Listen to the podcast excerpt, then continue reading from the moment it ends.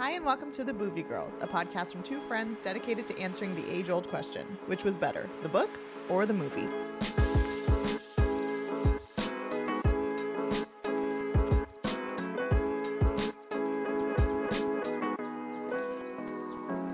I'm Rosha. And I'm Hannah. And if you want to hear more from the Boovie Girls, we are on Patreon. All you have to do to become a patron is go to patreon.com forward slash the Boovie Girls to sign up to get access to all of our bonus content, which we did announce we are doing the Bridgerton series next. So it's so funny. I was at a bar a couple weeks ago uh, watching the Suns game, Uh-huh. and I was walking to the bathroom. All of a sudden, on the TV, there was a commercial with the main light skinned guy. Uh-huh. I literally stopped in my tracks because he's so hot. But not about Bridgerton, right? no, a it was like separate- a watch commercial or something. Right, because he has moved on to bigger and better things Yeah. apparently. so, um, anyway, so we'll be starting that here in a couple of weeks. Um, so you'll want to sign up because we'll do like the first episode on our regular feed and then everything else on Patreon. Uh, but this week on the podcast, we are covering Charlie and the Chocolate Factory. Is that what we're calling it, or We is it to. Willy Wonka and the Chocolate We have Factory? to call it by the book. That's what I've decided. Okay, sounds good. well, I have titled this one. The snozzberries taste like snozzberries. Great, another word I can't spell. I know. Well, I was gonna be like, I got a golden ticket, and I thought that was Nah. lame. So Snozzberries, I like it. not berries. also, uh, I watched this movie yesterday morning, and I have had the Oompa Loompa song Oh, stuck in my head for 24 hours. So funny you should say that about songs. I don't know if it's just been so long since I've watched this movie, but I didn't know how many recognizable songs are in this movie or Mm-hmm. Yeah. like came from this movie that you see on like commercials these days and like just like on other Yeah. tracks. I was like, wait, I know that song. Yeah. Wait, I know that song. Wait, Yeah, the that only song." song that I don't fully know or like recognize all that well is the one that the mom sings. Yeah, same. But whatever. Cheer up, Charlie. Yeah. That's my singing chops for you. Uh, all right, so the book was originally published in 1964 and it's written by Roald Dahl, I think is how you say it. Roll doll. Roald Dahl. Um, it has a 4.2 out of 5 on Goodreads, and depending on the uh, version that you have, the pages vary, but we're, we're going to go with the original, which was 193 pages.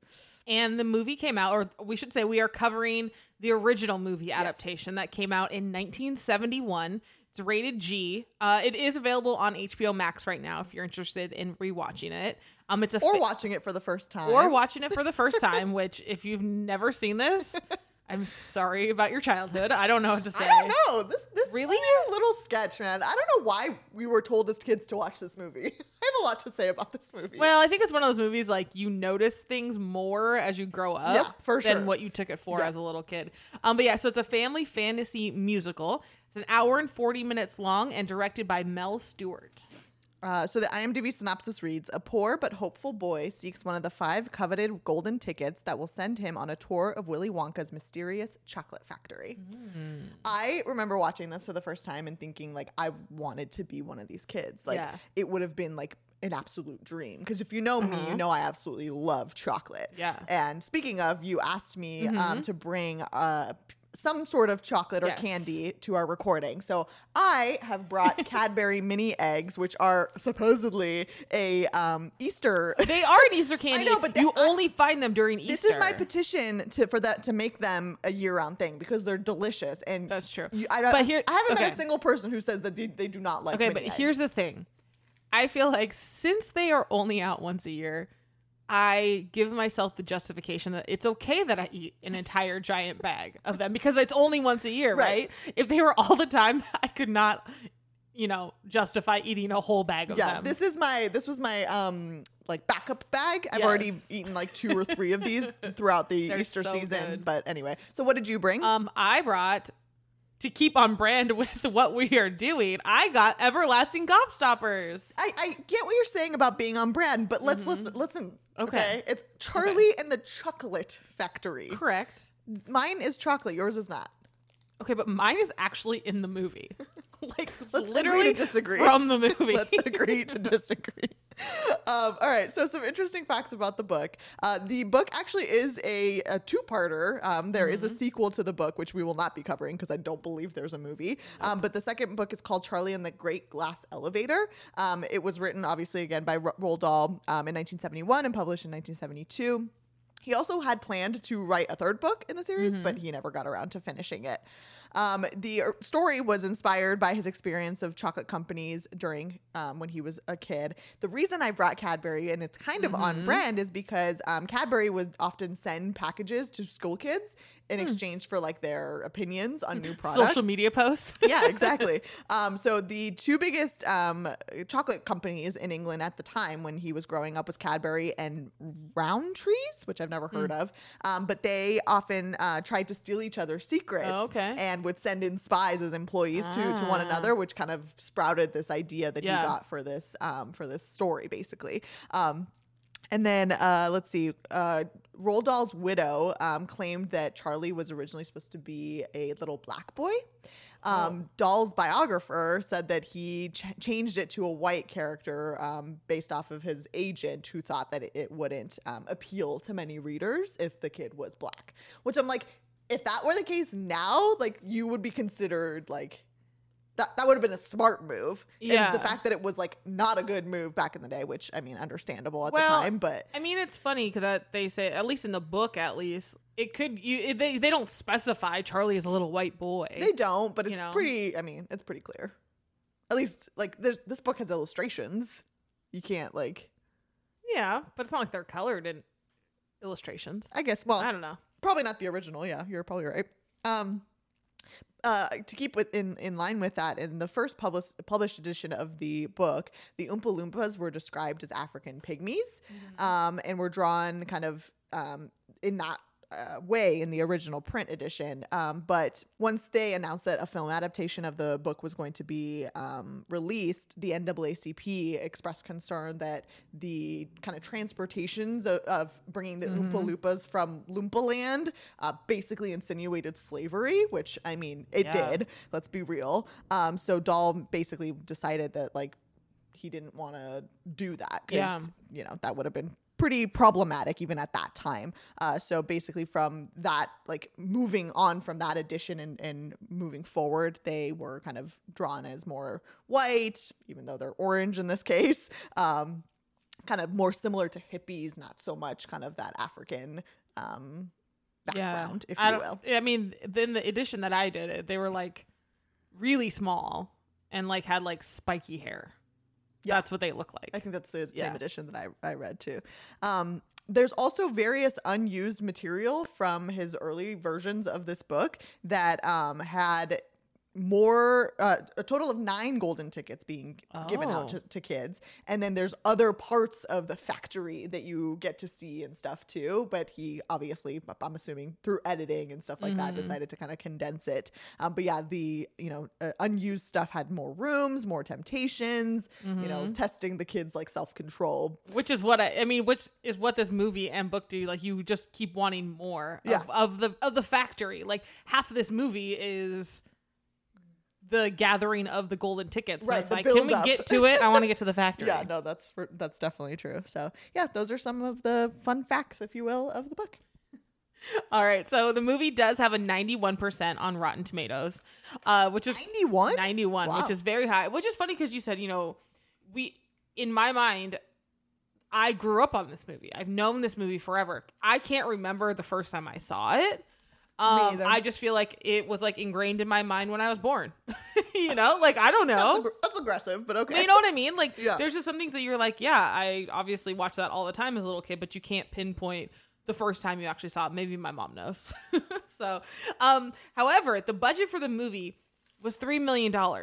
This movie only grossed, and I don't know if this is just box office numbers, $616,000. wow So, wait, $616,000. So, not much. yeah Like, totally tanked not in even the world close to budget yeah, so in the world of tanking, I would say this tanked, but it's one of the most well-known movies in the world. it's one of those where it became popular probably after its not Mm-hmm. after its time but like after it came out of the movies Yeah. and stuff So it was nominated for one Oscar.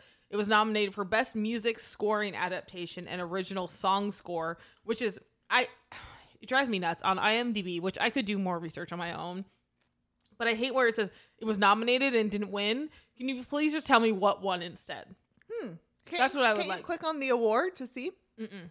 huh interesting Nope, you can just click on the people who were nominated. Yeah. Um, if you're wondering what that clacking is, we will be eating throughout this entire episode, so you'll be hearing a lot of ASMR of us eating. Yeah, it's the job. It's, Hope that's okay. it's a jawbreaker in my mouth.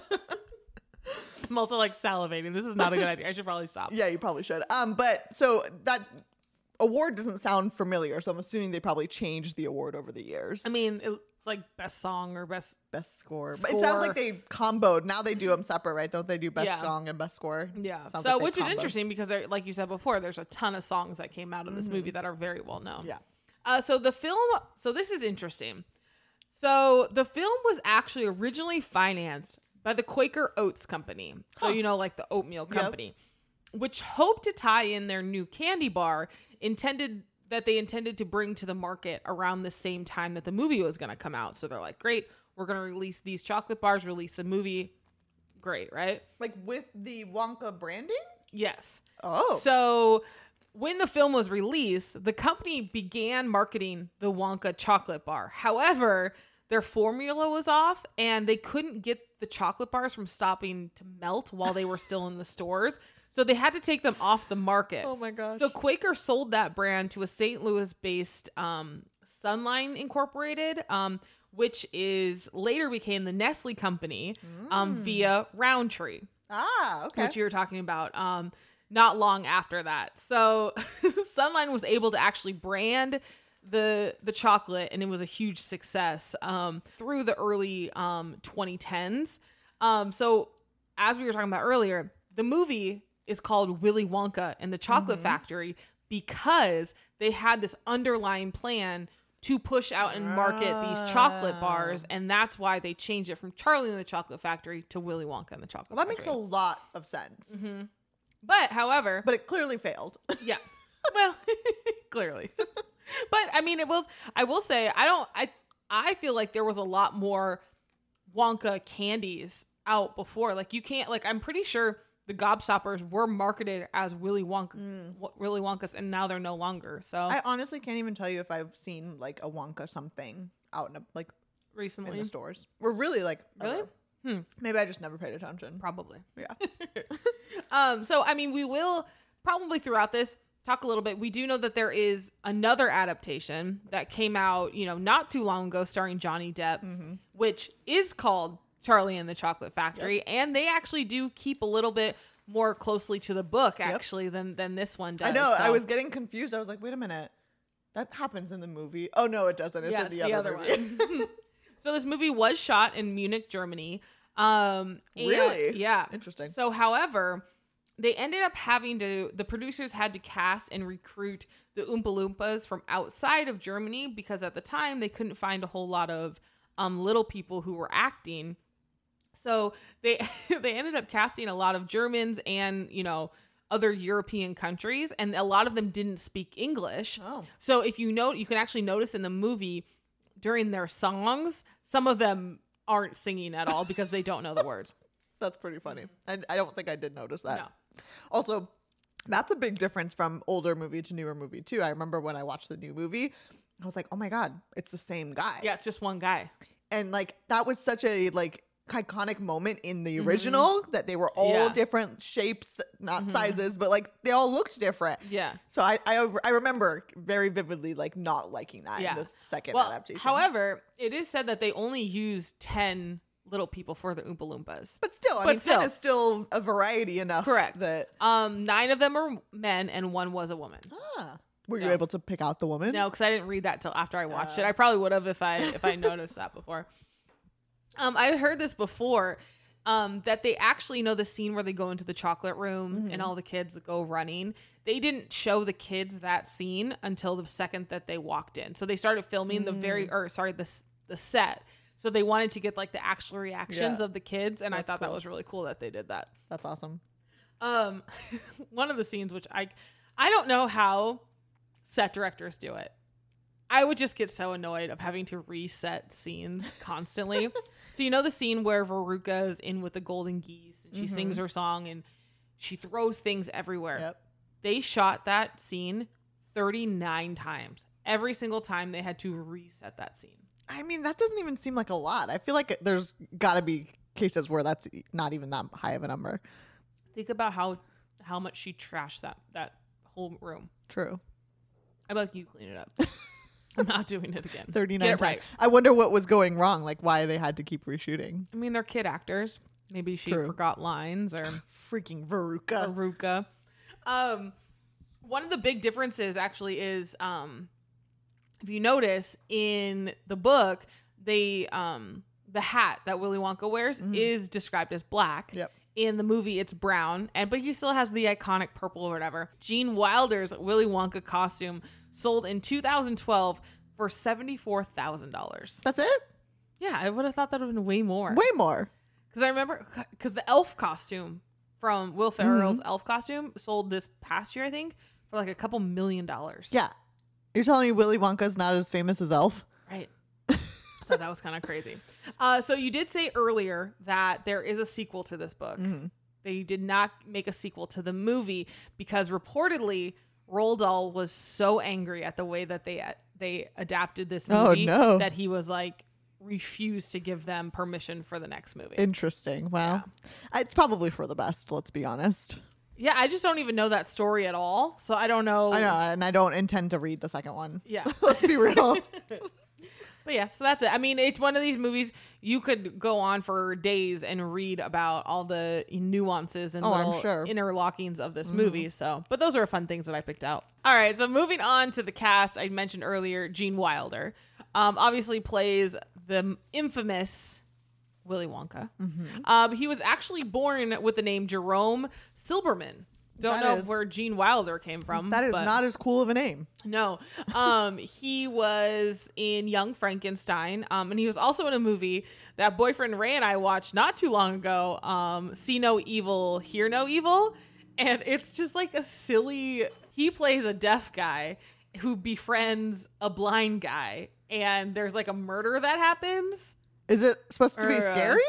No, it's kind of like a it's like a funny movie, but Oh. it's like a I was gonna say, have you ever seen the Lethal Weapon movies? But I know that's that's a no. No. but anyways, it's kind of like a like a crime type movie, but it has like a underlying funny tone to it. so. All right.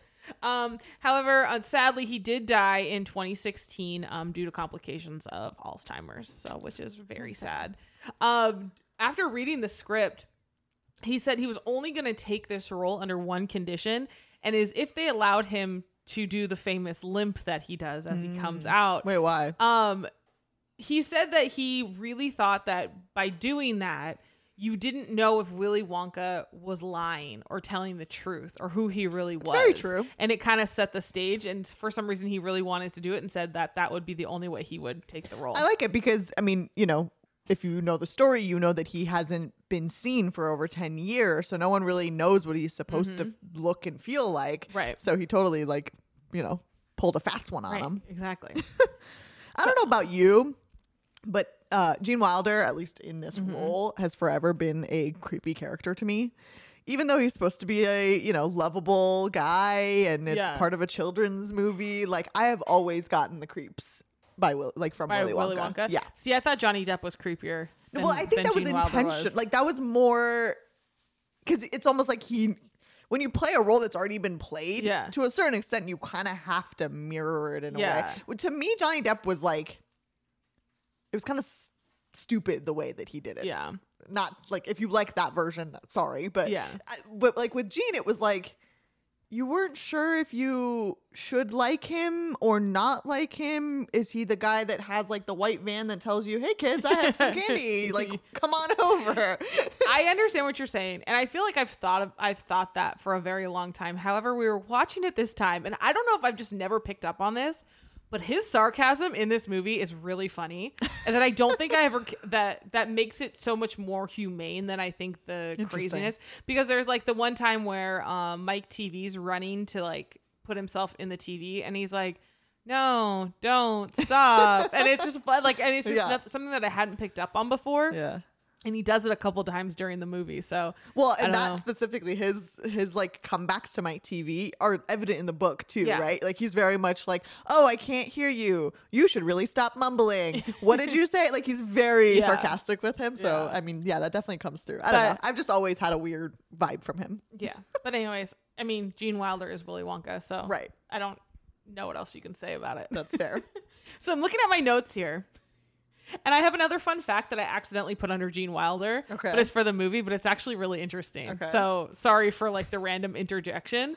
But I uh the chocolate river Mm-hmm. in the chocolate room uh, was made up of 150 gallons of water, real chocolate, and cream. And the, the film filmmakers actually um, made this formula because originally the concoction that they've um, used turned this like blood red or, whatever. So they had to in- they had to include this cream, and it just smelled terrible. I guess because think about cream that just well, and sits out. poor um Auguste just has to eat it or drink Yeah. it. The guy who plays Augustus says that it- he described it as dirty, stinky water. Gross. yeah, disgusting. Um, also in here, a lot of the chocolate bars um in the movie are wood. What? Wood. it's wood. It's not real chocolate. Sorry to dis- disappoint you. That's sad. Yeah, So you're telling me everything is not eatable? it is not all eatable, but the snozzberries taste like, like snozzberries. All right, moving on to Charlie, who is a little boy in the movie, obviously played by Peter um, Ostrom. Ostrom, Ostrom. I don't know. it's the only movie he did. He is self-credited in about eleven movies, but it, that's Like more as, so. his- as himself? yeah, it's like if you so if they're doing a movie about Willy Wonka and the Chocolate Oh, Factory, gotcha. they get credited in it. Got so yeah, he was actually offered a three picture contract after this movie, and he turned it down. Not sure what the movies were, um, but when He was already over. he it. was done. Um, interesting though enough, he was he was going through puberty during this movie, and so by the time he re- it was done and he returned to school, he had changed so much, like physically, Mm-hmm. that a lot of the kids barely even recognized him. I feel like that's the ideal situation. Yeah, for sure. Because think about it, like Rupert Grint and like Dan- Daniel Radcliffe probably hated having to go back to school. yeah. Um, you can actually hear uh, in the film when he's singing, um, I've got a golden ticket, his voice cracks during that scene. um, one thing that I thought was a really nice nod um, and homage to to Gene Wilder that when he passed away in 2016, Peter changed his social media profile to uh, former child star, veterinarian, inherited a chocolate factory on August 29th, 2016. Isn't that sweet? that is sweet. Oh, because he died. So Yeah, oh, that's isn't really that really sweet. sweet? Yeah. Um, so yes, interesting that he never went on to do any other movies. Um, I did read that a lot of the girls, all the young girls, had a big crush on him while filming. Interesting. Yeah, he's Do you think he still gets royalties? for sure. Why they would all do. Why would he need to do anything else? I just, you know, you're a kid though. Like you think, like I he mean, probably, honestly, was probably the best decision of his life because he didn't get like sucked into like the child star, True. You know, vortex. Yeah, for real.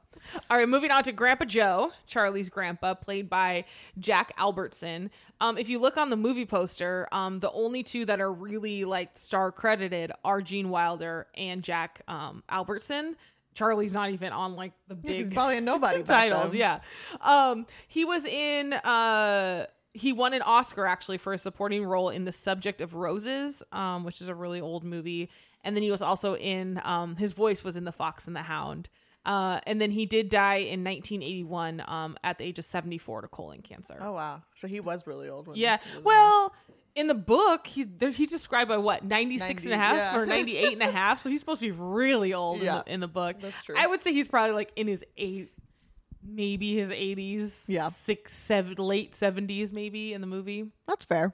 So I don't know. Grandpa Joe. Grandpa Joe. Gotta love him. Gotta love Grandpa Joe. He's um I liked Grandpa Joe better in the movie than in the book. In the book, he kind of annoys me. Why? I don't know. I just I guess it's different because I mean I guess it's I can say it here.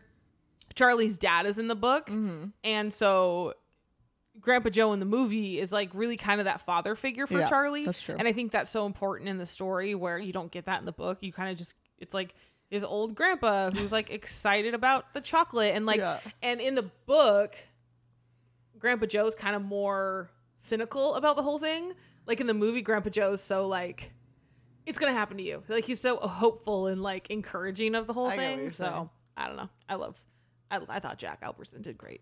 Yeah. No, I mean everybody in this movie in general, like fits the bill in my Yeah. opinion. I thought they did a good job.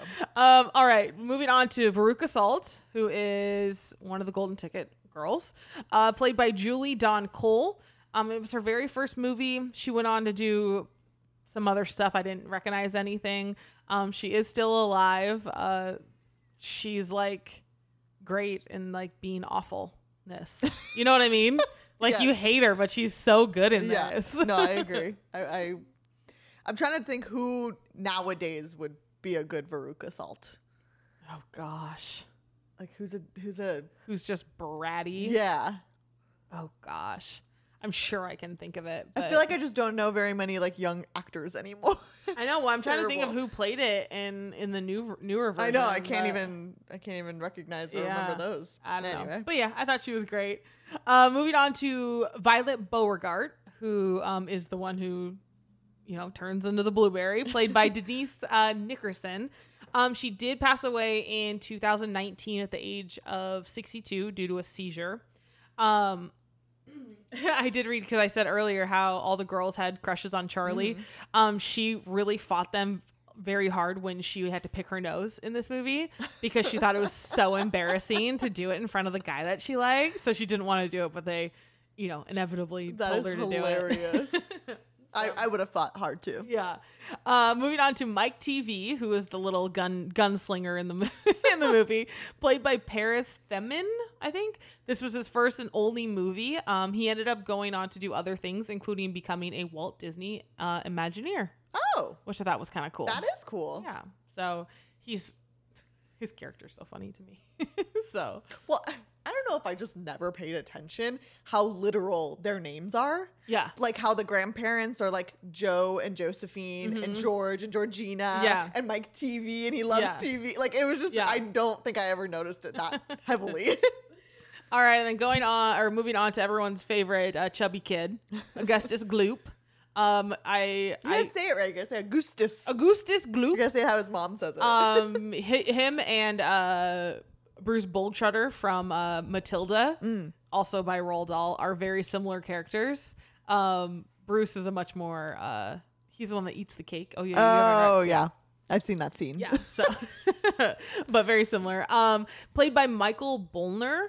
Um, he is from Munich, so he's Hmm. German. Um, and this is his only movie, and then he's been cre- self-credited in some other things. So, Interesting. a lot of these kids didn't go on to do much, which you know, for better or or for worse. But Hey, as long as they're still raking in the dough, who cares? why not? But it's so funny because uh, Michael, who plays or the real life guy, it, lo- he looks like a, just a grown version of Augustus. like it's just so funny. Like it's what you thought he would grow up to look Yeah. like, and he did. That's so funny. But that's it. There's other characters, but those were the main ones. I mean, yeah, obviously. It's time for Who Said It. Your first quote is Mr. Willy Wonka is the most amazing, the most fantastic, the most extraordinary chocolate maker the world has ever seen. Grandpa Joe. Yeah. Uh, next one reads I love it. It's like being on a roller coaster. Mike TV. Mm, Charlie. Charlie. Last one. There's enough chocolate in there to fill every bathtub in the entire country and all the swimming pools as well. Willy Wonka. Yeah. that was hard because it was like most of the stuff, depending on who said it, it was very clear who said it. Yeah. um, we're not obviously going to do F Mary Kill because this is technically a children's movie. I would marry Willy Wonka. We'll just go with that. I would not. I would, and I would live in his chocolate factory. I'll take the chocolate factory. I don't want to marry him. He's weird. He's, a, he's a weirdo. I would have been that kid that would like have been super skeptical of everything. Mm-hmm. Like, what's what's really going on here? then you would have definitely not won the prize. No, not at all. All right, so let's get into it. So the movie opens with a bunch of kids um running out of school and running to Billy's candy shop. Uh Billy in the movie is kind of like he's kind of creepy too, to be honest. um but he's like this kind of like I don't know, just kind of like charismatic Candyman type guy. He gets his own song and everything. Um in the book he's like described as this kind of like really big guy and Yeah. like the actual chocolate shop or candy shop is not a huge part of the book. Really, Well, I don't think it's fully a candy shop. It's like they sell other things there yeah, too. it's almost like a, just a convenience Yeah. store or whatever. Yeah. So um, he does talk about the new Scrumdiddlyumptious bar, um, and that's when he starts singing his song. I did see somewhere that I guess during you can see it in the scene where he opens up um, like the countertop for the kids, Mm-hmm. and he accidentally hits one of the girls in the face. but of course, I didn't notice it. But- Also, yeah, I agree. He's definitely kind of creepy. Like when he goes to like hug the girls who are sitting on the bar stools, I'm Mm-hmm. like, get away from the children. Maybe that's just us being jaded and watching a lot of true crime things, Maybe or at least I don't know. So Charlie is outside looking in, you know, aimlessly, just wanting to be inside there. Um, but he does pick up his newspapers because he does have a paper delivery route, um, which is not mentioned in the book. He does not have a job in, in the book. no, he just like walks back and forth from school. I think is Correct. what it's described as. So on the way home um, from his paper route, he does walk past um, the Willy Wonka chocolate factory, um, and it does look like it's you know very abandoned almost. Um, and this kind of creepy man like stops to tell him, you know, no one goes in and then no one comes out. And in the book, it's Grandpa Joe that actually says yeah, because he actually gives Charlie and the rest of the family like a rundown of like Mm-hmm. the history of Willy Wonka, how you know he was really popular, and like you know the the the fa- factory was super bustling, but then they had an issue where they were Mm-hmm. finding out like spies were coming in, so then he shut everything down, Mm-hmm. and you know no one was going in and out, no one knew how things were getting made, but one day you know packages started arriving at all these places, which we don't get any of that. It's very much like, okay, he hasn't been around, but like Yeah. now he is. yeah. One thing that I kind of missed in the movie, in the book, they talk about a lot of how Char- when Charlie walks by, he just gets this like waft of chocolate. Mm-hmm. And like how, and he describes it in the book. He's like he can he he stands there a lot because he's so hungry that he just smells it and he like hopes that he can actually like taste it and feel it going in. and Wouldn't it that was be amazing? it was so like descriptive in the book, and I just thought it would have been kind of even though we couldn't smell it, Yeah. like to be able to see like that kind of would have been kind of cool. Do you know how many calories I could save if I could just smell something and then be full? exactly, or chew the gum. Or chew the gum. you know. so so Charlie gets home, um, and this is where we get to meet his family. So he has four grandparents, um, who all have been in the same bed, sleeping in the same bed, and have not left that bed in twenty years. what I want to know is how are they going to the bathroom? Bedpans, I'm sure. Yikes. Which is gross because the mom actually has a job too, so she's not there all the time. It's kind of weird. We find out that they're very, very poor. They basically eat just cabbage water and um and whatnot. Charlie has just gotten paid for the first time from his paper out, so he brings um you know brings a loaf of bread home, and and it's just like you can tell how bad off they are. Um, in the book, Charlie has a dad. Yeah. He's there. surprise. Surprise, he's there. I, I forgot to pay attention in the movie to see if they even mentioned the dad. Do they? They just said something about like since his dad isn't here or his dad's not around Yeah. or the boy doesn't have a dad or dad, something like yeah, that. Yeah, his dad is very much present in the book. He works at a mm-hmm. toothpaste factory mm-hmm. where he screws on the caps Yeah. to the toothpaste, which I was like, that's hilarious. There's machines for that now. Um, but yeah, he's very much in the movie or in the book. He's the one that brings the paper home to like tell the family who all who mm-hmm. who got all the golden tickets. Like he's very much involved in Yeah. the family. yeah, so not sure why they took him out. I. Maybe I mean maybe they just thought it added to the hardship of the family. I guess. Not sure. But anyways, uh Grandpa or Charlie tells Grandpa Joe about kind of the creepy man that stopped him outside of the building. And so he wants to, you know, know more about the chocolate factory. So this is kind of the scene what you were Yeah. just talking about, but we don't get as much, you know, Detail. detail. But in this story when he's talking about it though, he does mention Slugworth. Mm-hmm. And that Slugworth was supposedly the one who really stole the chocolate and went on to or the recipes to and then he went to go make his own chocolate. Um another thing we don't get in the movie, we also don't get the story which I can see why about the Indian uh prince. Oh yeah, he tells a story about how um, this Indian prince asked Wonka to commission a giant castle out of chocolate, and he's like, "Okay, like I'll do it for you, but you're gonna want to eat it like right away because it'll melt." And he's like, "What do you mean eat it? Like I'm gonna live in it. It's gonna be lavish. It's Mm-hmm. gonna be great." And then eventually, you know, the the It melts. cas- castle melted as it should have, but I guess he hadn't figured out the solution to make chocolate not melt yet, right? Evidently. Evidently, Yeah. M and M's were not built yet.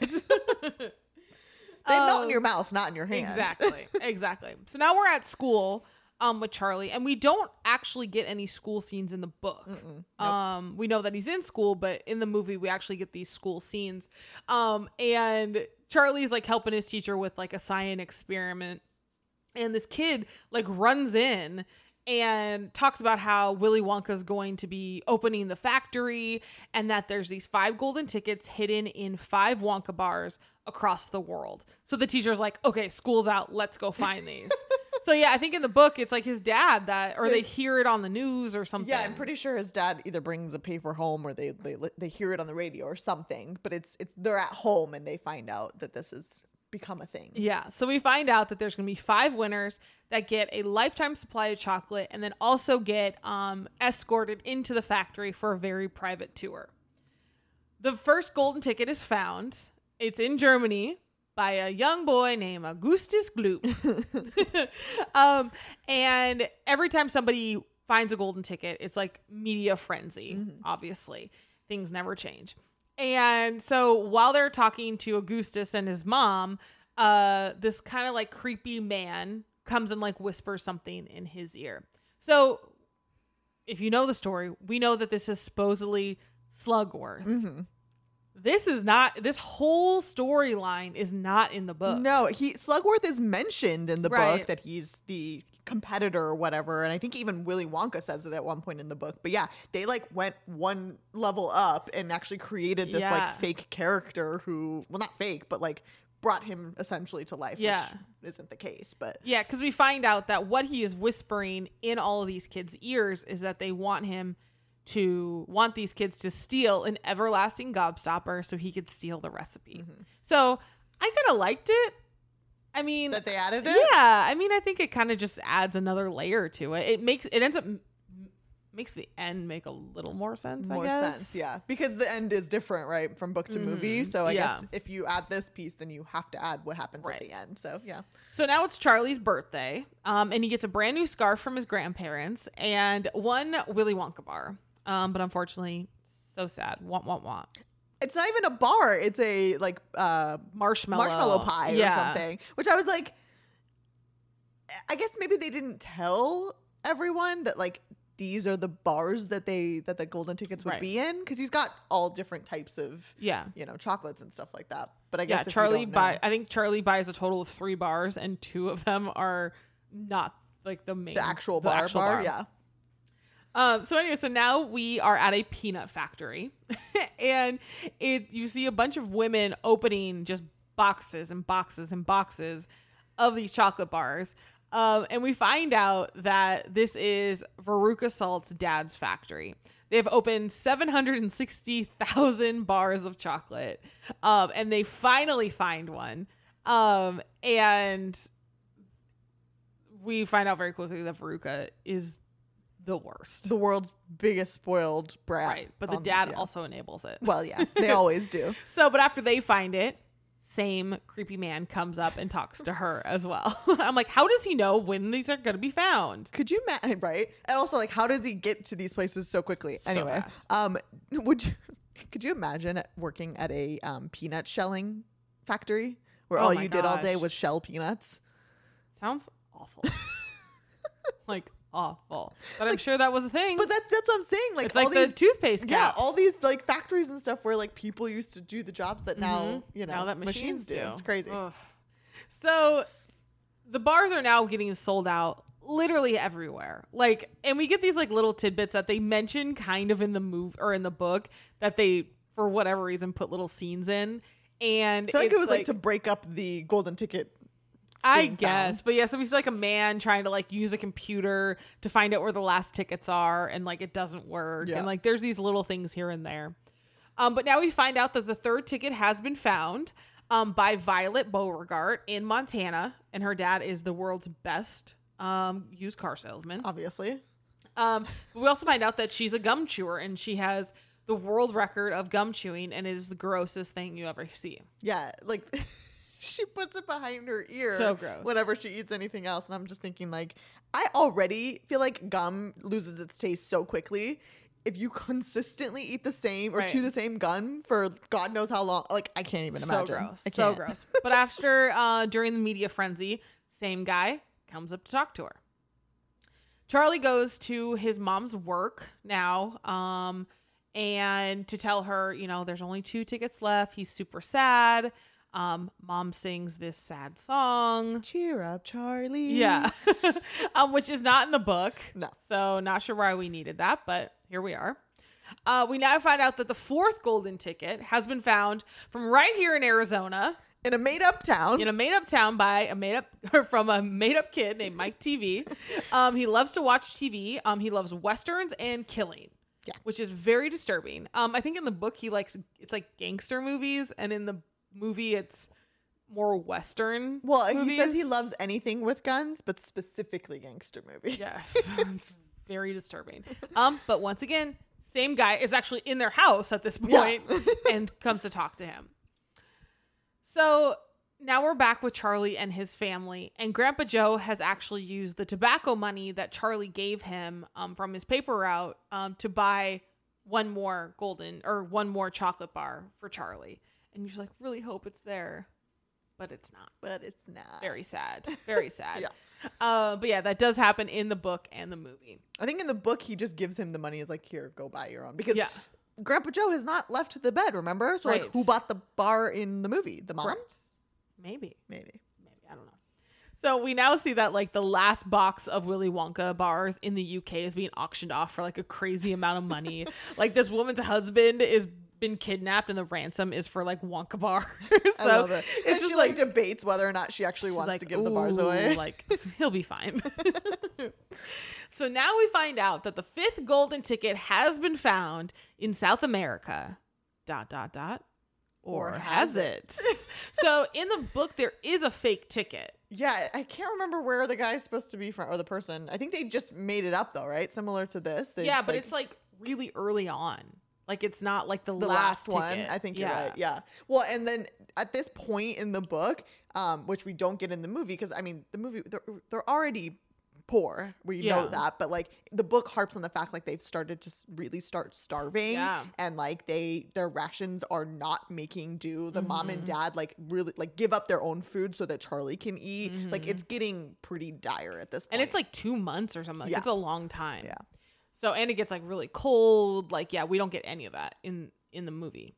So after that fake ticket was found, um, which we don't know it's fake yet. Char- we do see Charlie in bed crying, and then he's at school the next day, and the te- the teacher's trying to explain percentages to them, and I just kept thinking, I'm like, this is why I failed math in college because it's all dependent on like if you have a good math teacher, and I was like, this is the guy that would have made me fail math. yeah. Um, but anyways, there, you know, he asked all the kids like, "How many bars of chocolates did you open?" And Charlie's like, two. And he's like, two hundred. He's like, no, like literally two. like one two. yeah. So, but again, none of that happens in the book. So after school, Charlie is walking home, and he looks down in like the drainage ditch, and he sees a couple coins.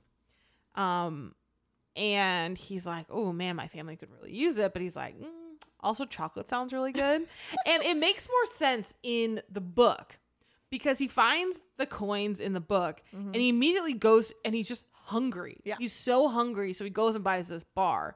Like in the movie, it's just kind of like you don't get that same sense of starvingness. Well, his motivation i uh, to me in the movie is like I'm still trying to find this right, this exactly. ticket, even though technically, it- did they announce yet that the guy was fake, the Paraguay guy? So maybe he just I don't know what he was thinking, but yeah, very much so. Like in the book, like Mhm. he just needs some sort of sustenance, and Right. the poor kid, he's a kid, so of course he's like candy, obviously, not a full blown meal. right. So he goes and buys a bar. He like scarfs it down, and then he's like depending, or he's like, you know, should I buy another one? He's like, all right, I'm gonna buy one more for Grandpa Joe. So he actually buys like the main Wonka chocolate mm-hmm. bar at this point.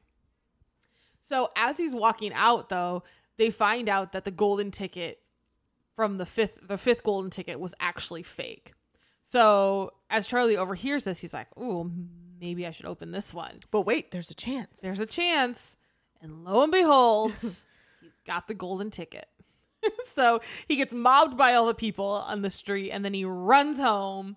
Um, and I'm like, oh my god, stop waving it around. Well- like, put it in your pocket, kid. Well, and like in the book, it made a little bit more sense. He opens the bar like right in the sh- the shop, Yeah. where it's more bustling, more like people are walking around, so it's more obvious that he has it. Yeah. In the movie, he's clearly in a corner somewhere, and this lady, I don't know what she was snooping on, but she's like, Mm-hmm. Right. "Wait a minute, you have the ticket. You have it. Come here." yeah, I'm like, oh, what a coincidence that the last one was found in the town where the chocolate factory is. Well, I feel like that's gotta happen, right? You gotta ha- put one at least one in your own You'd town. think, right? You'd think. Um, so while he's on his way home, he gets stopped by the creepy guy. We find out that it is Slugworth. He is the president of Slugworth Chocolate, and he tells Charlie that while he's in the factory, he would like him to steal an everlasting gobstopper so he can steal the recipe. And if he does, he will give his family ten thousand pounds, which is a lot of money back then. Yeah. It's a lot. Of, it's a lot of money to me right now. Too. Well, it's a lot of money to Charlie's family specifically. Correct. So he gets home, he shows his family and Grandpa Joe that he's got the golden ticket, um, and they read it, and they find out that you can bring one guest with you, and that it's like tomorrow. Yeah. like, and by the way, it's tomorrow. Lucky you found that today. right. So Grandpa Joe is like, all right, well, let me see if I can stand up because I really want to go. And he like falls over, and then this is the you know famous "I Got a Golden Ticket" song.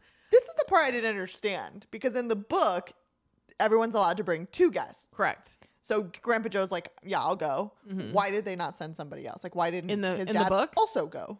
Well, I think it was something like the dad was gonna have to work, Okay. and then the mom couldn't leave the rest of the grandparents. Oh, is okay. what it said or whatever. But yeah, they they do take so everybody else ends up taking two like their mom and their dad or whatever. I'm so happy they left that out and it was just one because I feel like there would have been way too many people That's true. in the movie. Yeah, so it, was made not sense. needed. Like Yeah. a lot of the lines that like their other person had, they just gave it to that Right. one person. Which Exactly. So Charlie does tell um, Grandpa Joe about Slugworth too, and and the offer. So he is very aware of it. One thing um, I want to say, I liked that the golden ticket findings were pretty much on par with what happens in the book. The piece that I didn't understand, like every single person gets swarmed by reporters, like they get Mhm. the interview, they get all this stuff. In the Yeah. book, so does Charlie. Yeah. But we don't see it in the movie. Yeah, I, I didn't know. understand like why they wouldn't have shown that as well. Yeah. To give him a little bit of like, here, here, Yeah, buddy, here's like, your like not? five minutes of fame. You're totally right. I guess I didn't even notice that. Yeah. But yeah, he with they're like, okay, too- we don't we don't care. too close to Too soon. actual time. Well, that and had my thing there. was, I'm like, well, if he wouldn't have found it, like, were they just gonna give out the four? yeah. Interesting. Yeah, you have to physically find it. I Otherwise. Could you imagine being like someone who found it like the day after? yeah, that would be pretty awful. I'd be really upset. yeah, I would have um, written a very um, Strongly, strongly worded. worded letter to the Willy Wonka factory. So we're now it's like the day of it's like the freaking like presidential inauguration at the Wonka factory. And they're outside the factory. It's 10 a.m. The bell rings and out walks Willy Wonka. And he's walking and he's limping on this cane. And then all of a sudden he stumbles, he tumbles, he does a somersault, and then he pops up. And he's the amazing Willy Wonka that they always thought he would be. Um, he has a goatee in the book. He does. Why? He has a goatee in the book and a black hat. Gene Wilder has no goatee and a brown hat. Do you think it's because Gene Wilder couldn't grow a goatee? he would have looked really weird with a goatee? But they also don't give uh, Johnny Depp a goatee either. True. So I actually don't feel like the goatee works for this character. you know who could have been a good, if, if you want to go with the goatee, you know who could have made a good Willy Wonka is Benedict Cumberbatch. Why? Because like think about it, like he's thin like Willy Wonka was supposed to be. I'm he just has so the tired of him being in everything. Were you so tired of Johnny Depp being in everything? Probably not. He's not in everything. He was for a while. Yeah, see how that Like- turned out. Have you been watching the trial stuff? No, but I did not know all the details. Apparently, Twitter and TikTok and everything is like so in favor of him, and I'm like, Ugh. d- are we forgetting the fact that he is still like he did these things? He didn't like magically not do them. Yeah, but it's just like the. w- It's just coming to light, though. It's like there's always two sides to every story. There is. I don't. uh, Wait, this episode is not the place to get into this, so we'll we'll spare no, you all. but it's just one of those things. Like he's. I keep saying, I'm like, it's got to be so crazy to like be a juror in that trial and Oh, not yeah. think that it's you're watching a movie. There's not a chance that I would have made it. Uh, that I would have um, succeeded in getting onto this jury because I am so biased and I know way too much about him and like yeah That's so funny. that's the beauty like how did they find people that were supposedly extremely unbiased and could Well, I saw a TikTok. It was really funny. It was like, um, it, someone pretending to be like juror number seven, and they were like, um, okay, well, she was in the DC comics, and I made it very clear that I do not like DC comics, and I'm very much a Marvel fan, so I don't know what I'm doing here. I could never vote for her. oh that's So, funny Anyways, I digress. Total tangent. Where were we? uh, they they're starting to go into Yes. the factory So the winners all present their golden tickets. Um, they get introduced to Willy Wonka and they head into the factory. Um, it's very much like do those people just like hang out outside? Like everyone was very excited. well it's the day of I don't think they hang out Mm-hmm. every single day I don't know. also those gates were pretty like um wide I feel like those kids could have just run in Yeah, for real. Just charge the charge the Capitol. um, so as they get in there, they hang up their coats and their hats, and the like the coat hangers are actual hands, which I thought was funny. Um, something that they add to the movie, which is not in the book. There's a giant like Declaration of Independence type contract that all of the kids have to sign, and you know some of the parents are like. Don't sign it, you know, whatever. And like Charlie's like, well, I have nothing to lose, so Right. I might as well sign it. right So, which totally ends up making a lot of sense of why there should be some sort of contract Yeah. and like the breach of contract that comes up later. Um, but it's interesting that it's not not in the book. I guess Roald Dahl was much more um uh what's the word? Trusting, Trusting, of yeah. children. Don't ever be trusting of children. um, so, anyways, they go through like this small hallway, um, and as they go through it, like the door gets smaller, like the hallway gets smaller, and like there's these different hallways and illusions and whatnot. Claustrophobia. Yeah, in the book, it's what more described as almost like a maze. And it's like a pretty long like hallway, if Yeah. you will. Like it's not like this crammed situation, which I would not have done well in. Um, so they finally get to a door though that is leading them to the chocolate room, and he says everything in this room is eatable. Edible, eatable. it can be eaten. it can be eaten. Um, but they oh he opens the door and it's just this amazing, you know, the iconic chocolate room, and this is where he sings "Pure Imagination," um, which is a very iconic song. So, okay, I know I mentioned earlier how like I never realized how iconic these songs are. Mm-hmm. Why do I feel like this song is in a Disney commercial? I know it's not because this Mm-hmm. is what Warner Brothers. Why do I feel that way? Probably because it just says imagination, and that's what you think of when you think of Disney. So like what am I thinking of that it's in? That like it's I know it's in a commercial. Are you sure it's a Disney commercial? no. That's just what I remember. Let me Google it. but anyway, um yeah, he starts singing that and I was like, "Oh my god. I know this song. Where do I know this know song?" yeah. But I I don't I guess I just haven't watched this movie in a very long time or just recently got introduced to this song. Hard to say. Uh, um, it looks like it was in a car commercial Maybe that's what it was. Disney car commercial. and a Marriott commercial. Now I have to watch these commercials Mm. to remind myself. so then, as he's singing the song, though, he like releases the kids um to go eat whatever they want. I don't know which one I would have gone to first. Probably the giant gummy bears, not the mushrooms with all the cream. No, definitely not. I probably would have gotten gone to the chocolate river. Let's be honest. You would have been right goose to the source. right to the source.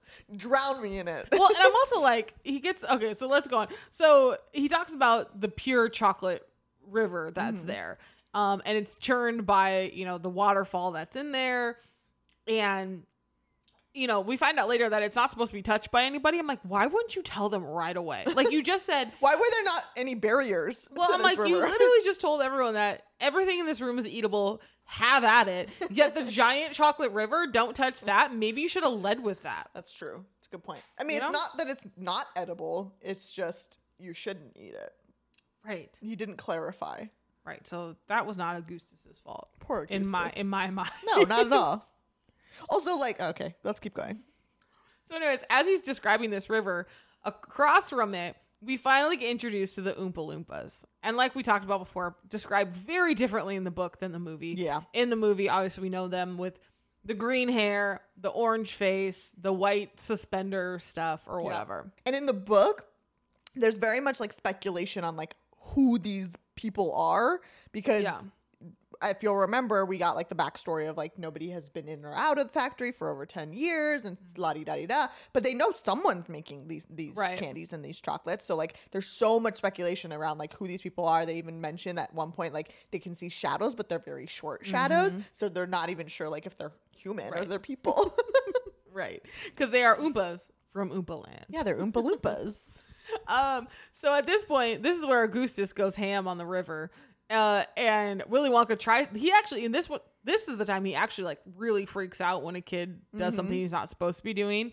And as he freaks out, Augustus falls into the river. He goes under, gets sucked up into the pipe, um, and then so much pressure builds up that he gets shot up the pipe and into the fudge room. This is how cynical I am. Tell me Willy Wonka didn't push that bit that Augustus into the river. He definitely did. He definitely did. He did. definitely did. Thank you. I, was, I thought you were gonna fight me on that. no, no, he definitely did. So uh, the Oompa Loompas take his mom away and take him um, to to go get him from the fudge room. And also, I'm like, why did we not get to see the fudge room? Meh. I would like to see the fudge room. Anyway, Chocolate fudge, same same. so at this point, when they're taking him away, we get the very first Oompa Loompa song. So we all know the famous Oompa the Oompa Loompa doopity doo.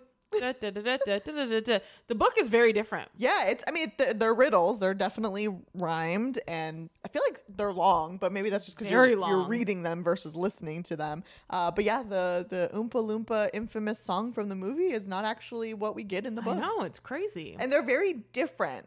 Mhm. Like this, the ones in the movie, they have the same kind of uh, melody, start the Yep. same way, end the same way. In the book, they're all completely different. Yeah, and they like are very. I mean, they mention the kids in in most of them too, but yeah, very very different and Mm-hmm. Almost like. Ooh, that's kind of creepy. You know, like the songs are a little weird, but like these poem things in the book are really kind of weird. the poems are very much more like these kids got what came to them. See, Roald Dahl is a children's, I guess, children's book author. I would have just loved one adult thriller from this guy. It would have been freaking weird and probably great. Honestly, he probably should not have been a children's author Yeah. if we're being honest. Like the amount of like fat shaming and like just like awful content. Like I was reading Mm-hmm. Karen reviews and I was like, wow, yeah, you're right. Oh wow, yeah, that's that's true. Like the Yeah. slavery, like everything about this is actually not yeah, I mean Matilda too. Like, Oh really? literal like child abandonment, child abuse. Yeah. Like I feel like um the witches wasn't as bad. I can't remember when we they covered were that. eating children. Oh yeah, that's right. That's right. Yeah, this guy was effed. Right? anyway, So now Gustus, his mom, they gone. Bye. Now the the Wonkatania pulls up, which is the the big boat, which is like in the movie, it's kind of like this, like almost like looks like it's could be from like the French Quarter or something, Yeah. kind of like that. In the book, it's described very differently. It is like bright pink, like glass. can't miss it. Like it's ginormous. Yeah, they describe it as a Viking boat. yeah. Don't they have like a hundred Oompa Loompas like Yeah. um, rowing it or something? Yeah. So very different. Yeah. Um, but anyways, it sails them across the Chocolate River into this tunnel. Um, the tunnel is described in the book as kind of weird, kind of dark. The movie is freaking weird. Again. it's weird. It's creepy. Willy Wonka is creepy. Yeah, it's very weird. You That like scene see, specifically. you like see like really. I mean, he sings. He actually does what the song that he kind of sings in the tunnel. He does say in the book. Yeah. Um, That's probably the only one that stayed the same. Yeah, so everyone else is like freaking out. Charlie and Grandpa Joe think it's kind of weird, kind of cool, you know, or whatever. Um, but they finally get to safely to the invention room. And this is where all the secret inventions and recipes are being made. Um, and they can't touch anything. Well, Mike TV touches something immediately, and it's like exploding candy. That doesn't happen in the book. No. But anyways, he describes his most secret machine ever, and it's from it is the machine that makes the everlasting gobstoppers. Speaking of, can I have one? Mm-hmm. Actually, try a green one. A the green green, ones one, are my okay. favorite. Why? What do they taste like? I think they taste like some sort of like melon. This is reminding me of when we did our Harry Potter episodes and we had to do the ever flavored beans. When I got the worst ones. What did you get? I got like barf and soap. Oh, you got no. you got grass. I did. It was gross. You're the worst. You Am said I- I had to get a green okay, one. but can we make sure my dog doesn't choke on him? I got you. I got you. Continue. Just don't bite down until like it feels chalky in your mouth because you will definitely pop a molar. Oh, I have had one of these a long time ago. Anyway, Anyways, moving on. moving on. so these are making the everlasting gobstoppers, which in the movie, not like they are in the ones that we have right here. Um, you can suck on them forever and they never get any smaller. When I when you see the ones in the movie, it's like these. I was like, there's no way anyone could even keep that in their mouth. Like it's huge. It's, well, and they look like um, what was that toy that looked like that where you would like bounce it and it would like bounce? It's like a jack almost. Yeah, yeah, like that. but like a giant one. yeah. Um, but yeah, so this is the candy that Slugworth has told all the kids that he wants them to steal so he can recreate um, the recipe. So Wonka actually gives each kid one of them, and he tells them to never tell a soul that he's had it or that they've had it. Um, well, Veruca crosses her fingers while she's taking it. I'm like, well, that's never gonna work. So also in this room is this like crazy machine and has a bunch of food and like it's like doing crazy things. Come to find out, it creates gum that tastes like a three course meal, which I'm like, we need this in life because Yep. that would save me a lot of calories. Because not only does it taste like a meal, it feels like you're eating something and it actually keeps you full. Right. You know, the world's Genius. best diet gum, right? Well, you know, Miss Violet, the world record keeper of chewing gum, obviously has to has to try it. Obviously. Well, the recipe isn't quite done yet. Um, so she takes it. It tastes like tomato soup, and then it tastes like roast beef and a baked potato, and then she finally gets she finally gets to the dessert, and it's blueberry pie and cream Okay. What would your three course meal be? In a gum. I just sprung that on you. Sorry. You did. Holy moly! I don't even have an answer. Um. well, guess what your next question is gonna be. Um. Okay. For appetizer, going with fried pickles Okay. with ranch. Okay. Right. Uh. Main course would be. Oh man. Probably chicken strips and French fries because I'm a child. And my dessert would be a pizookie. Ooh, you stole my Mhm, answer. Yep. Okay.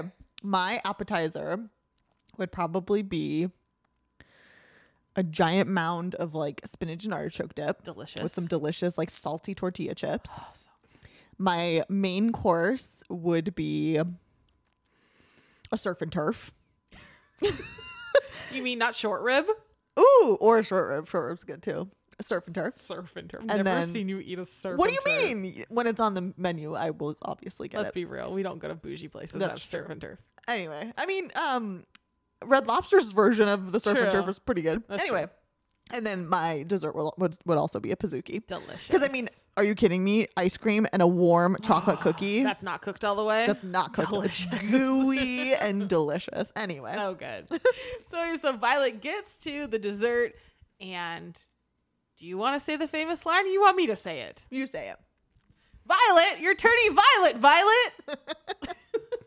so good. So good. You did. You did Thank it you. justice. Thank you. Um, and so she starts blowing up like a giant blueberry, and the Oompa Loompas have to roll her off to the juicer, Freaking Violet. uh, which does happen in in the book almost almost exactly the same. So this just in. My everlasting gobstopper was not everlasting. you suck that real fast. um, now after the invention room, um, they get they kind of are like walking towards somewhere. And they get to the lickable wallpaper. And this is where they're like, the bananas taste like bananas. The strawberries taste like strawberries. The snozzberries taste like snozzberries. Um, in the book, this this wallpaper is mentioned, but it's not actually we there's not an actual scene of them licking it in, No. in the book. Um in this same scene where they mention it in the book, though, they kind of are like walking around and they see other rooms and they mention different rooms.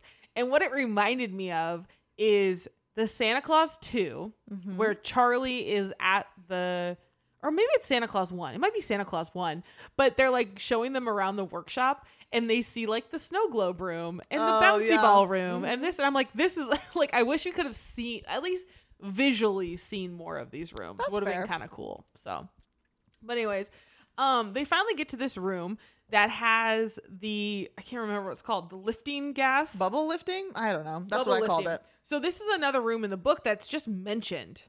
It's not this doesn't They just walk past it. they just walk past it. In the movie, we know this is the famous scene where everybody else goes ahead. Charlie and Grandpa Joe stay back. They take a sip of this lifting, you know, soda stuff, and they float up to the top of this room with all the bubbles. They almost get, you know, shredded by the giant fan, and to get down, they have to burp. So, yeah, so that whole thing where they actually do it is added. And I was like, holy cow, like that's a main scene in the movie. Yeah. Well, and yeah, in the book, Willy Won- Willy's the one. Willy Wonka's the one that's like, yeah, all you'd have to do is like burp to come down. So he like tells them how to do it. Um, but then I was thinking, that's genius. Like obviously you would burp to come down because Yeah. Mm-hmm. if you drink soda, you get gassy and you get that out of your Yeah. system by burping. But I did think it was interesting because I was like, again, it's added and it adds to the end of the movie. You know what I mean? With the whole contract and all of Mm. this stuff, you know? That that I did not pick up on. Really? Not with that scene. How, what do you mean? Like what what? You know what? At the end, when Wonka gets mad because he. oh yeah yeah yeah. it's yeah. because Okay. of this scene. Yeah, You yeah. know, if that scene's not in it, the gotcha. end doesn't make as much gotcha. sense. We also get a uh, mention of square candies that look round. Yes. in the book, which took me forever to figure Yeah. out what he was saying. yeah. I'll spare you the details, but basically, this there's a room where there's square candies that look round, and these kids are like, "No, they're square," and he's like, "No, they're not." So when he opens the door, the square candies all look at him, and he's like, "Look, they're square candies that look round, as in they look around." Around. Genius. Bazinga. Um, so anyway, so now Charlie and Grandpa Joe, they're down from the bubble lifting and they meet up with the rest of the group and they are at um where the geese lay all the golden Easter eggs. So this is funny. I had never read the book until we read it, right? So in this movie, very famous, the geese lay the golden eggs. We all know the scene. In the remake, the Johnny Depp remake, it's squirrels and nuts. And I'm like, mm-hmm. what the heck? Why would they change that scene? It's so iconic. The nuts and the squirrels are in the book. Fascinating. Fascinating, right? I So thought that was technically, the first movie changed it. yeah. So yeah, this scene is not in the book, but we all know it as you know they have they lay these eggs for Easter, um, and then they have the egg egg, egg detector that tells you if it's a good or bad egg. Is, isn't it like an egg? Deca- dec- is it Decatur? Egg, egg Decatur. Yeah, like an egg de- educator. yeah, yeah, but an egg decator. egg Decatur. um, but yeah, so and then we all, you know, the I want it now. Veruca wants a golden geese, you know, a golden goose, and she won't take no for an answer.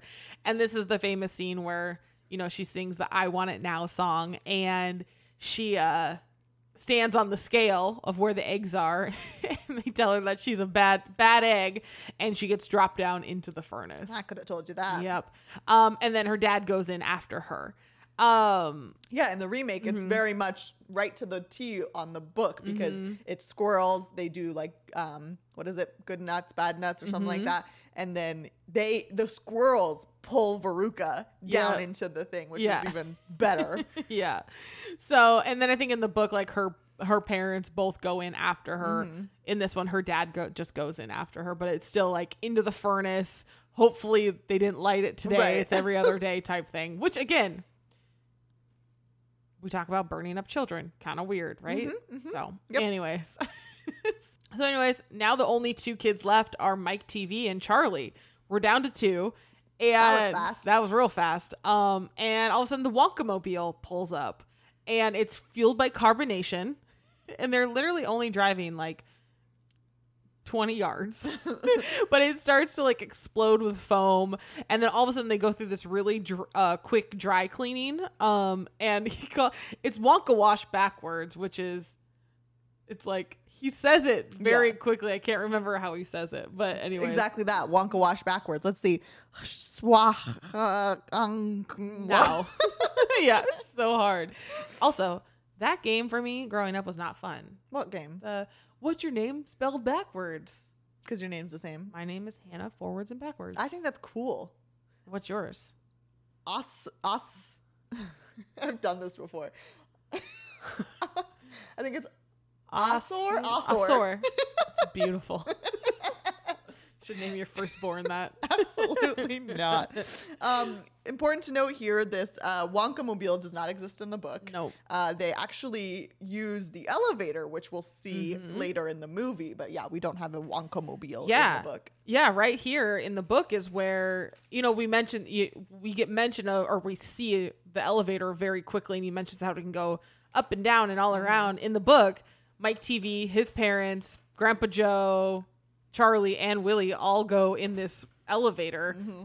like all over the place, and this is where we Yeah. see a lot of the rooms again too Yeah. in the book.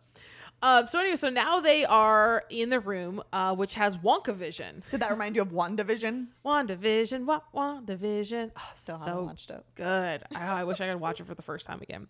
Anyways, uh, Willie has made the invention where he can send a chocolate bar through the TV and into your home. Genius.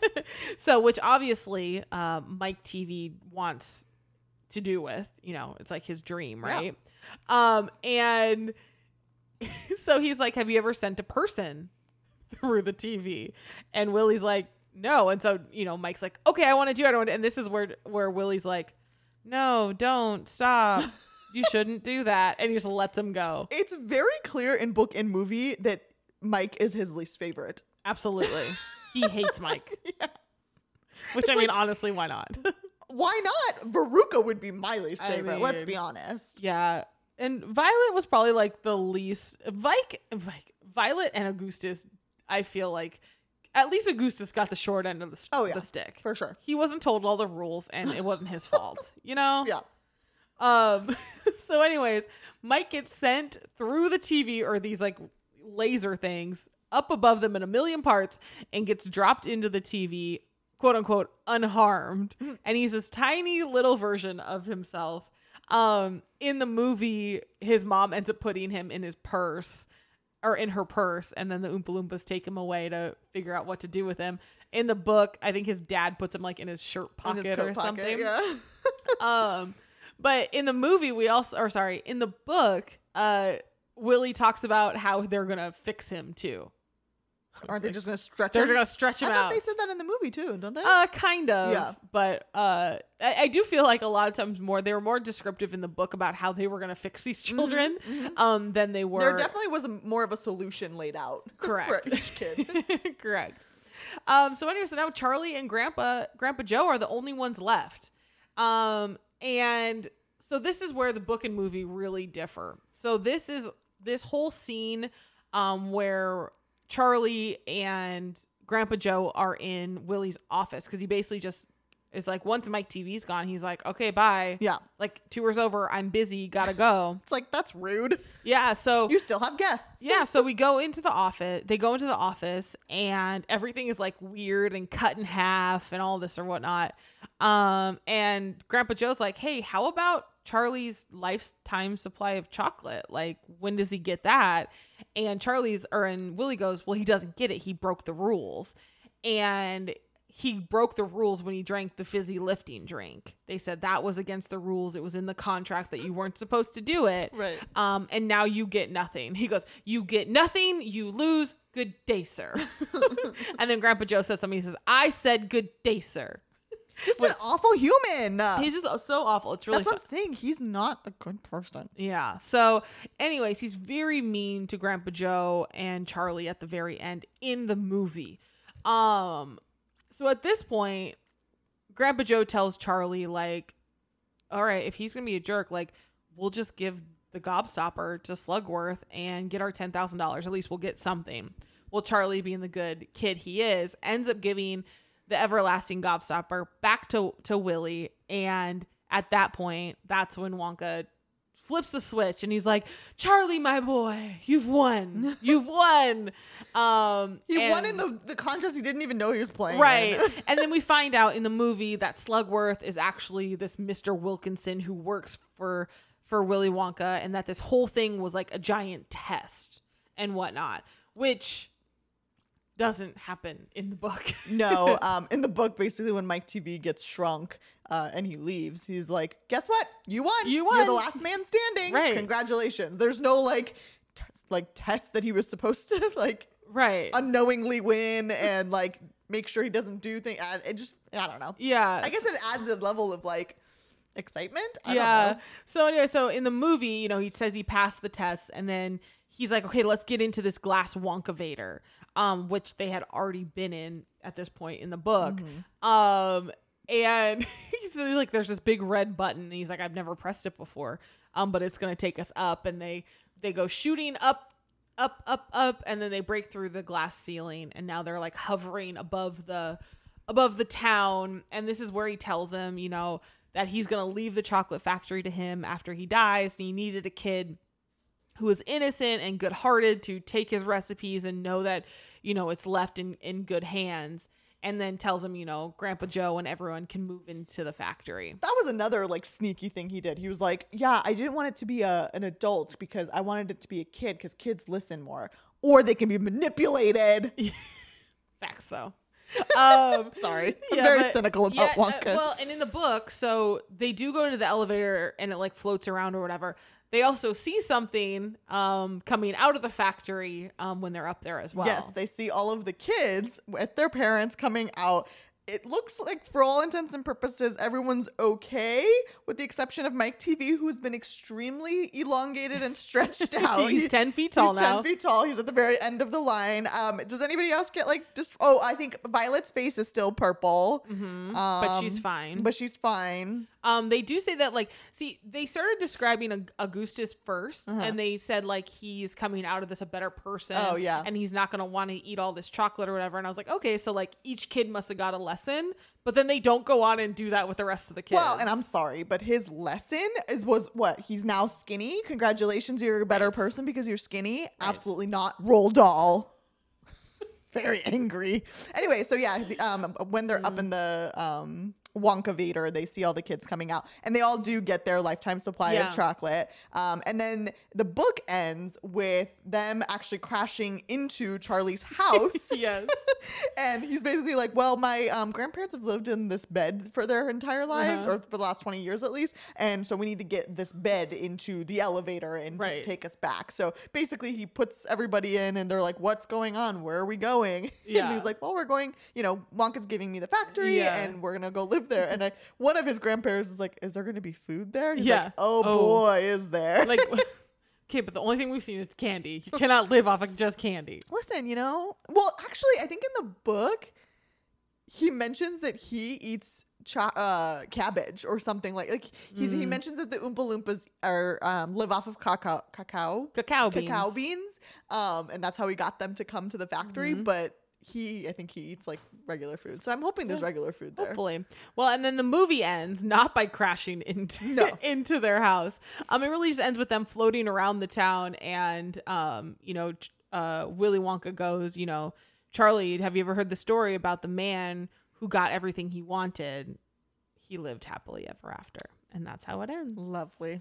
so do you feel like the movie this movie stayed true to the book I mean, yeah, ish ish. There's you know one or two things that changed Yeah. as I'm grabbing another gobstopper. Yeah. Um, but yeah, I'd say so. uh are you going book or movie Okay, so as an adult, this book and movie are problematic. yes So I went with the lesser problematic, which was the Mm. movie. Yes, correct.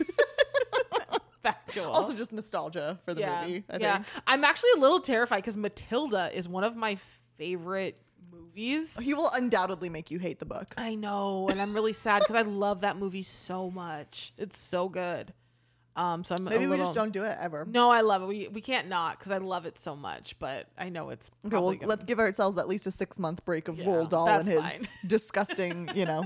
well then James and the. Giant Peach. That's a weird one too. So I vote. I veto that one. Yeah, but yeah, I'm going movie too. It's just one of those. It's one of those stories that like it needs to be brought to life, and you can't not. It's like you know Harry Potter number one. You want to see it, you know, be brought to life. Another problematic um, author. Yes. what is wrong with these authors, man? anyway, know. Um, that's it for this one. Make sure to hit subscribe on your podcast app. If you're listening on Apple Podcasts, go ahead and give us a rating and leave us a review. You can follow us on Instagram, Twitter, and Facebook at The Boovie Girls. You can also email us at thebooviegirls at gmail.com. And like we said earlier, we are on Patreon. If you want to sign up and get access to our bonus content, uh, you can sign up at patreon.com forward slash The Boovie Girls. What are we covering next week? We are doing something that you're ex- very excited Very about. Very excited. Um, it's called Along for the Ride. It's a new Netflix movie that's coming out. Um, I don't know. I don't even know what genre this is. It's a young adult. okay. It's written by Sarah Dessen, who I absolutely loved growing up. Like I read all that's all I ever read was Mm-hmm. Have we read this book? books. Yes. Okay. Um, a long time ago. Uh, but a for long the ride. time ago. yeah. Um, I I don't remember it being like one of my favorites of hers that I read, but I do remember reading it. I couldn't tell you now what it's about because it's been years. Um, but well, yeah, the cover has I- like a bicycle on it. well, yeah, along for the ride. Um, anyway, so I'm excited to see how you know this gets transformed. Like when I heard this was being turned into a movie, it again nostalgia. Who's just like in it? Do you know? crashed. I they're not to me. They're not well known like Mm-hmm. teenage actors. Um, but maybe you've recognized them in something else. But very excited. Again, Sarah Dessen was a big part of my growing up years. Um, so I'm excited to see this kind of come to life and, and be adapted. So um, thanks for listening. And remember, don't judge a book by its movie. Bye.